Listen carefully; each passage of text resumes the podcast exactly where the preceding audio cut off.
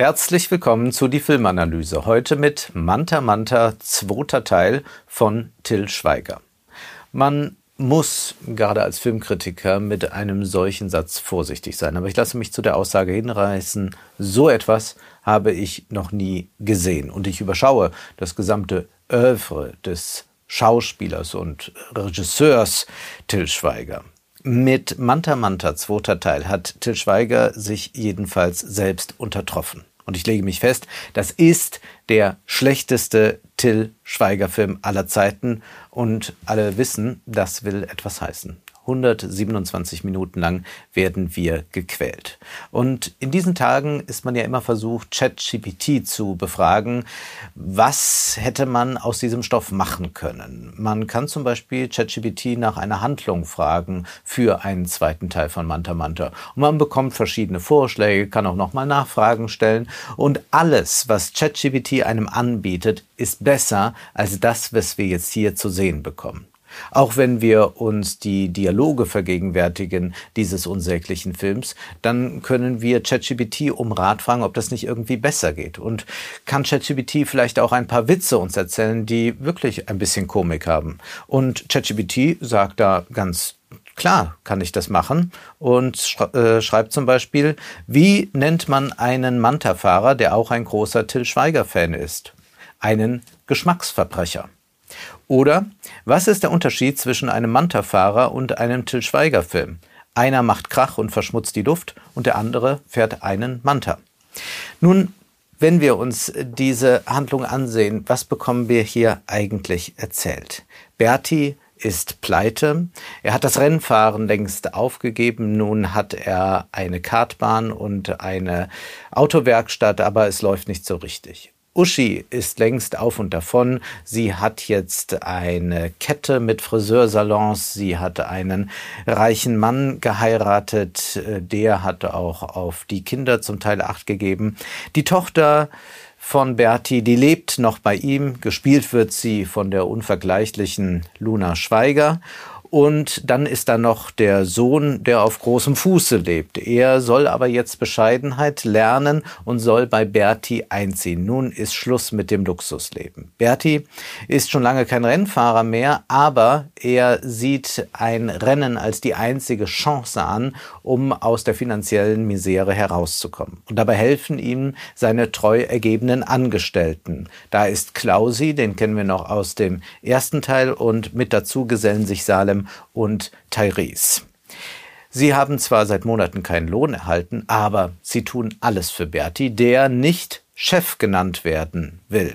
Alle dienen geradezu sklavisch Berti, und so ist es auch eigentlich zu sehen, was Til Schweiger von seinen Schauspielern verlangt. Denn sie alle werden um Til Schweiger herum arrangiert, damit er als Star glänzen kann. Nichts anderes haben sie in diesem Film zu tun. Um an Geld zu kommen, soll jetzt nun also Berti noch einmal aufs Gas treten. Dafür muss ein Auto aufgemotzt und ein Motor geklaut werden. Was schlicht klingt, wird mit circa hundert Handlungsnebensträngen verknotet. Und so etwas hat man tatsächlich noch nie gesehen. Der Kurzvideotrend, ob mit den Reels bei Instagram, den TikTok-Videos oder den Shorts bei YouTube, ist eine unglaubliche Plage. Aber Til Schweiger ist ja einer, der immer versucht, den Zeitgeist irgendwie aufzunehmen, um dann möglichst kommerziell erfolgreich zu sein. So auch bei Manta Manta, zweiter Teil. Denn wir sehen hier eigentlich keinen einheitlichen Film mehr, sondern nur noch Einzelszenen. Und bei TikTok gibt es ja das sehr merkwürdige Genre der Seifenoper, aber nicht wird da versucht, in einer Folge von dreißig Minuten eine kleine Beziehungsgeschichte Geschichte oder so zu erzählen, sondern man dampft die Handlungen von Seifenopern so zusammen, dass man es in dreißig oder fünfundvierzig Sekunden erzählen kann. Und so ist auch der Film aufgebaut. Wir erleben eine Zersplitterung in einzelne Szenen, die schon für sich nicht funktionieren und schon gar nicht ein großes Ganzes ergeben. Dass wir es mit einem Film und nicht mit ein paar Reels oder Shorts zu tun haben, verraten nur die soßige Musik und die einheitliche Kolorierung, die alles in irgendeiner Weise zusammenschnüren sollen. Diese Kolorierung kennen wir natürlich schon aus allen Til Schweiger Filmen zuvor. Keine Spur ist mehr da von der alten, rauen Optik des ersten Films. Mag auch Schweiger zu seinen Falten stehen, der Rest scheint mit dem TikTok-Teenage-Filter bearbeitet zu sein.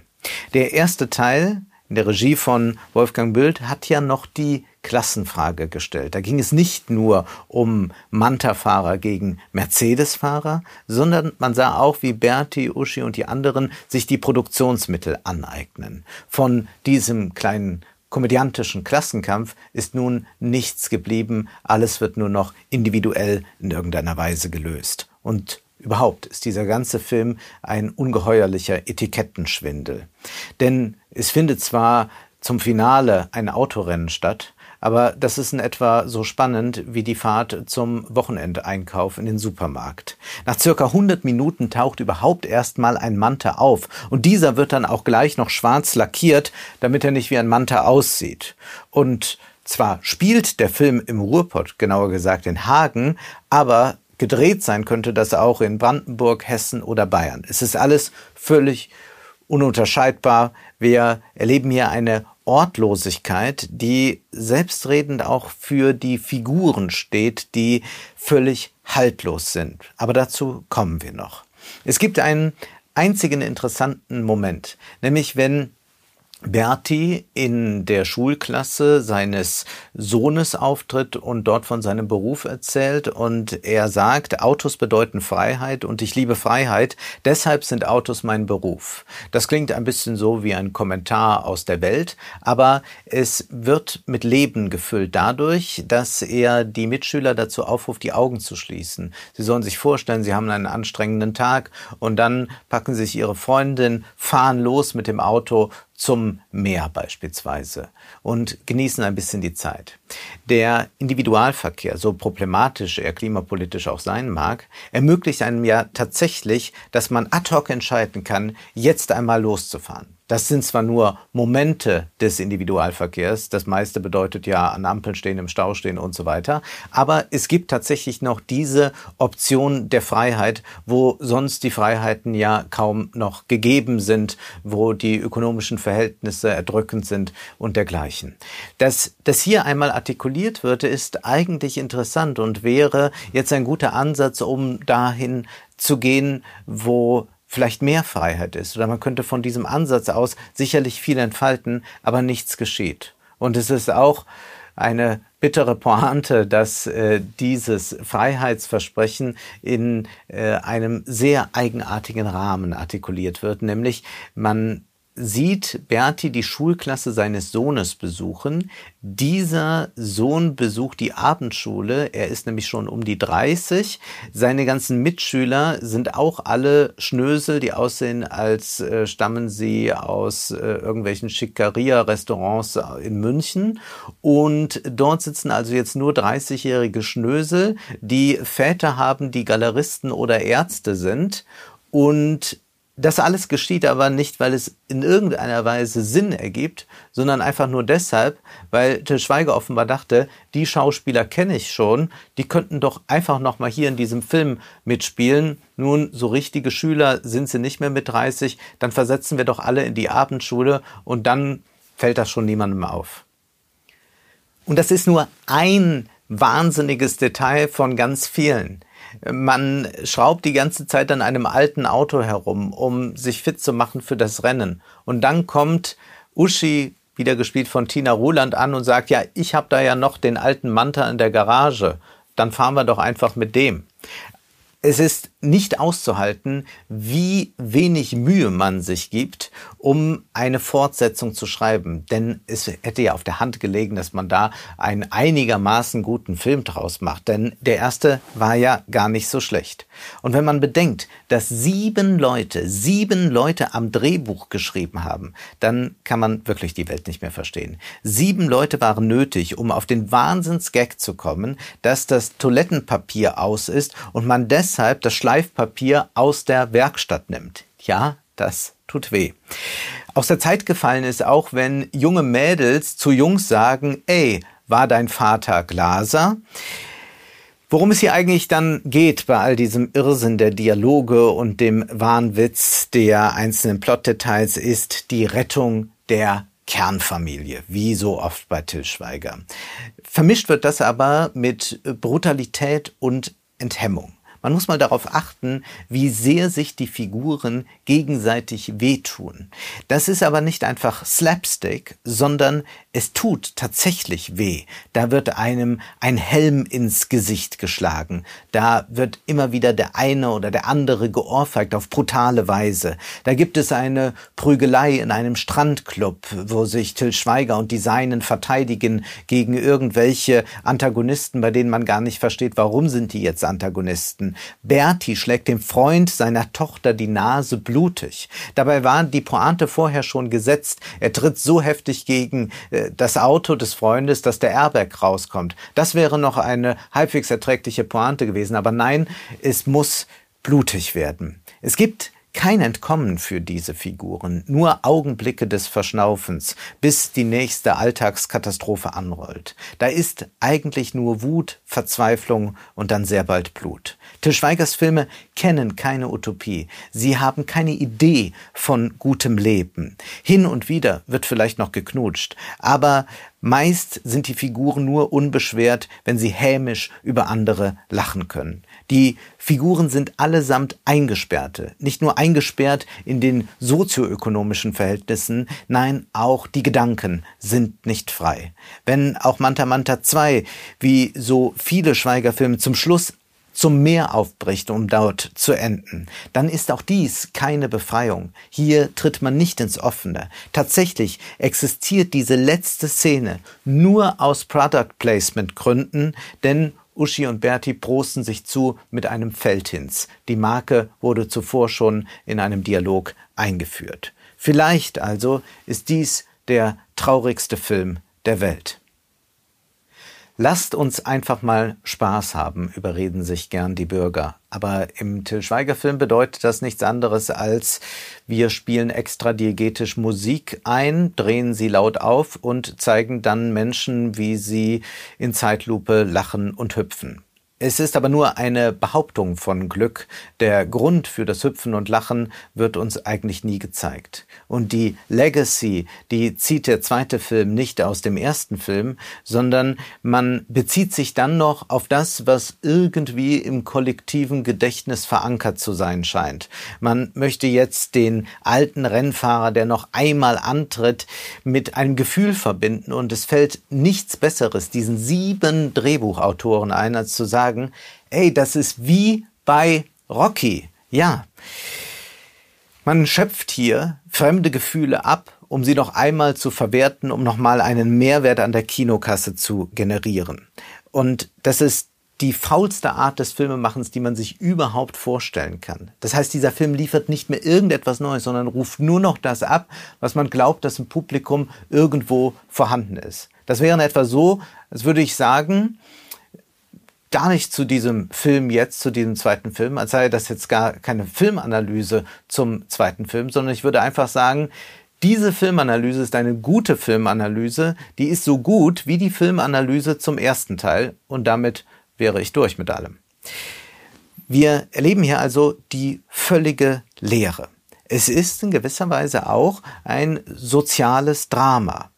Geschrieben hätte das früher Gerhart Hauptmann oder Franz Xaver Krötz oder Ödon von Horváth. Aber Dieses soziale Drama, das sich hier entfaltet, ist natürlich ein unfreiwilliges. Denn man darf sich hin und wieder daran erinnern, eigentlich haben wir es hier mit einer Komödie zu tun. Aber es ist ein Drama über die transzendentale Obdachlosigkeit. Die Religion ist verschwunden, auch sonstige Ordnungen oder Leitfäden sind abhanden gekommen, die neuen Losungen kommen aus Glückskeksen. Berti bricht einen Glückskeks auf und das Sprüchlein wird zum Leitfaden für sein Handeln. Und so sind auch die ganzen Dialoge angelegt. Man sagt sich das auf, was Pseudo-Weisheiten auch auf Instagram-Kacheln einem vermitteln wollen. Überschwängliche und zugleich völlig abgeschmackte Liebesbekundungen sind in der Familie an der Tagesordnung, aber auch diese Liebesbekundungen sind von völliger Verzweiflung geprägt. Die Familie ist ein Elendsverband, so etwas verlässt man nicht, heißt es in Martin Walsers Roman Ohne einander. Dieser Maxime folgen die Figuren, denn gerettet werden muss die Familie. Nach Jahren der Funkstille nähern sich Berti und Uschi wieder an und das Verhältnis zu den beiden Kindern wird wieder besser. Alle bekommen jemanden dann zur Seite gestellt, in dem Irrglauben, dass zwei Ertrinkende nicht untergehen werden. Berti und Uschi, Sohn Daniel und die nerdige Mitschülerin Klausi und die halb so alte Siri, Salem und die Barkeeperin. Wenn wir uns das ansehen, dann müssen wir natürlich auch über die Ästhetik, müssen wir über den Schnitt sprechen. Was wir doch hier erleben ist, dass der Schnitt die Gesellschaft widerspiegelt. Ja, man kann sagen, die Desorientierung des Bürgertums ist ausgedrückt in der Weise, wie der Film geschnitten ist.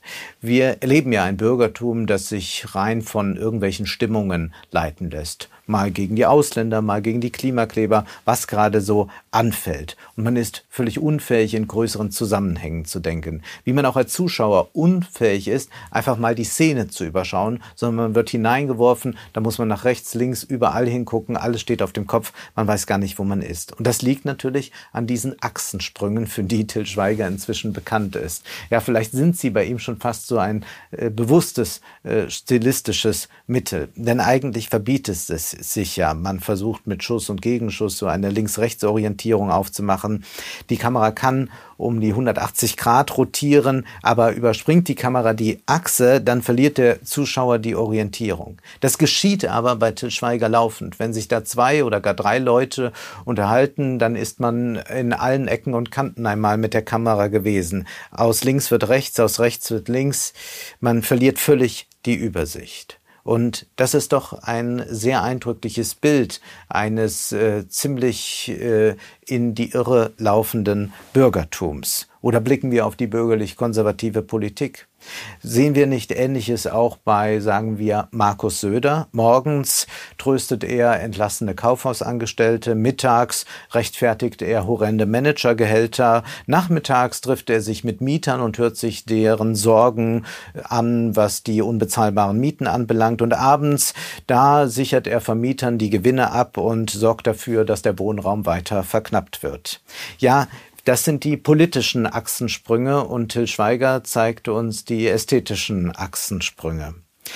Wir hören ganz zum Schluss dann Jenseits von Eden, gesungen von Nino De Angelo, den Song, den Drafi Deutscher geschrieben hat. Es ist eine Anklage wieder einmal, wie so oft bei Til Schweiger Filmen, aber auch wieder eine Anklage ohne irgendeine Analyse. Ja, wenn selbst ein Kind nicht mehr lacht wie ein Kind, dann sind wir jenseits von Eden. Aber warum lacht ein Kind nicht mehr wie ein Kind? Vielleicht liegt es daran, dass die Kindergrundsicherung nicht ausgezahlt wird, woran auch immer. Aber so eine Analyse gibt es natürlich nicht. Wie das ganze Spätwerk von Drafi Deutscher von solchen Anklagen geprägt sind, ohne irgendeine Analyse zu liefern. Aber das passt ideal in die Til Schweiger-Welt. Und wenn Menschen für diesen Film ins Kino gehen, um mal lachen zu können, dann sind wir tatsächlich jenseits von Eden, denn sie schauen nur, aber sehen nicht.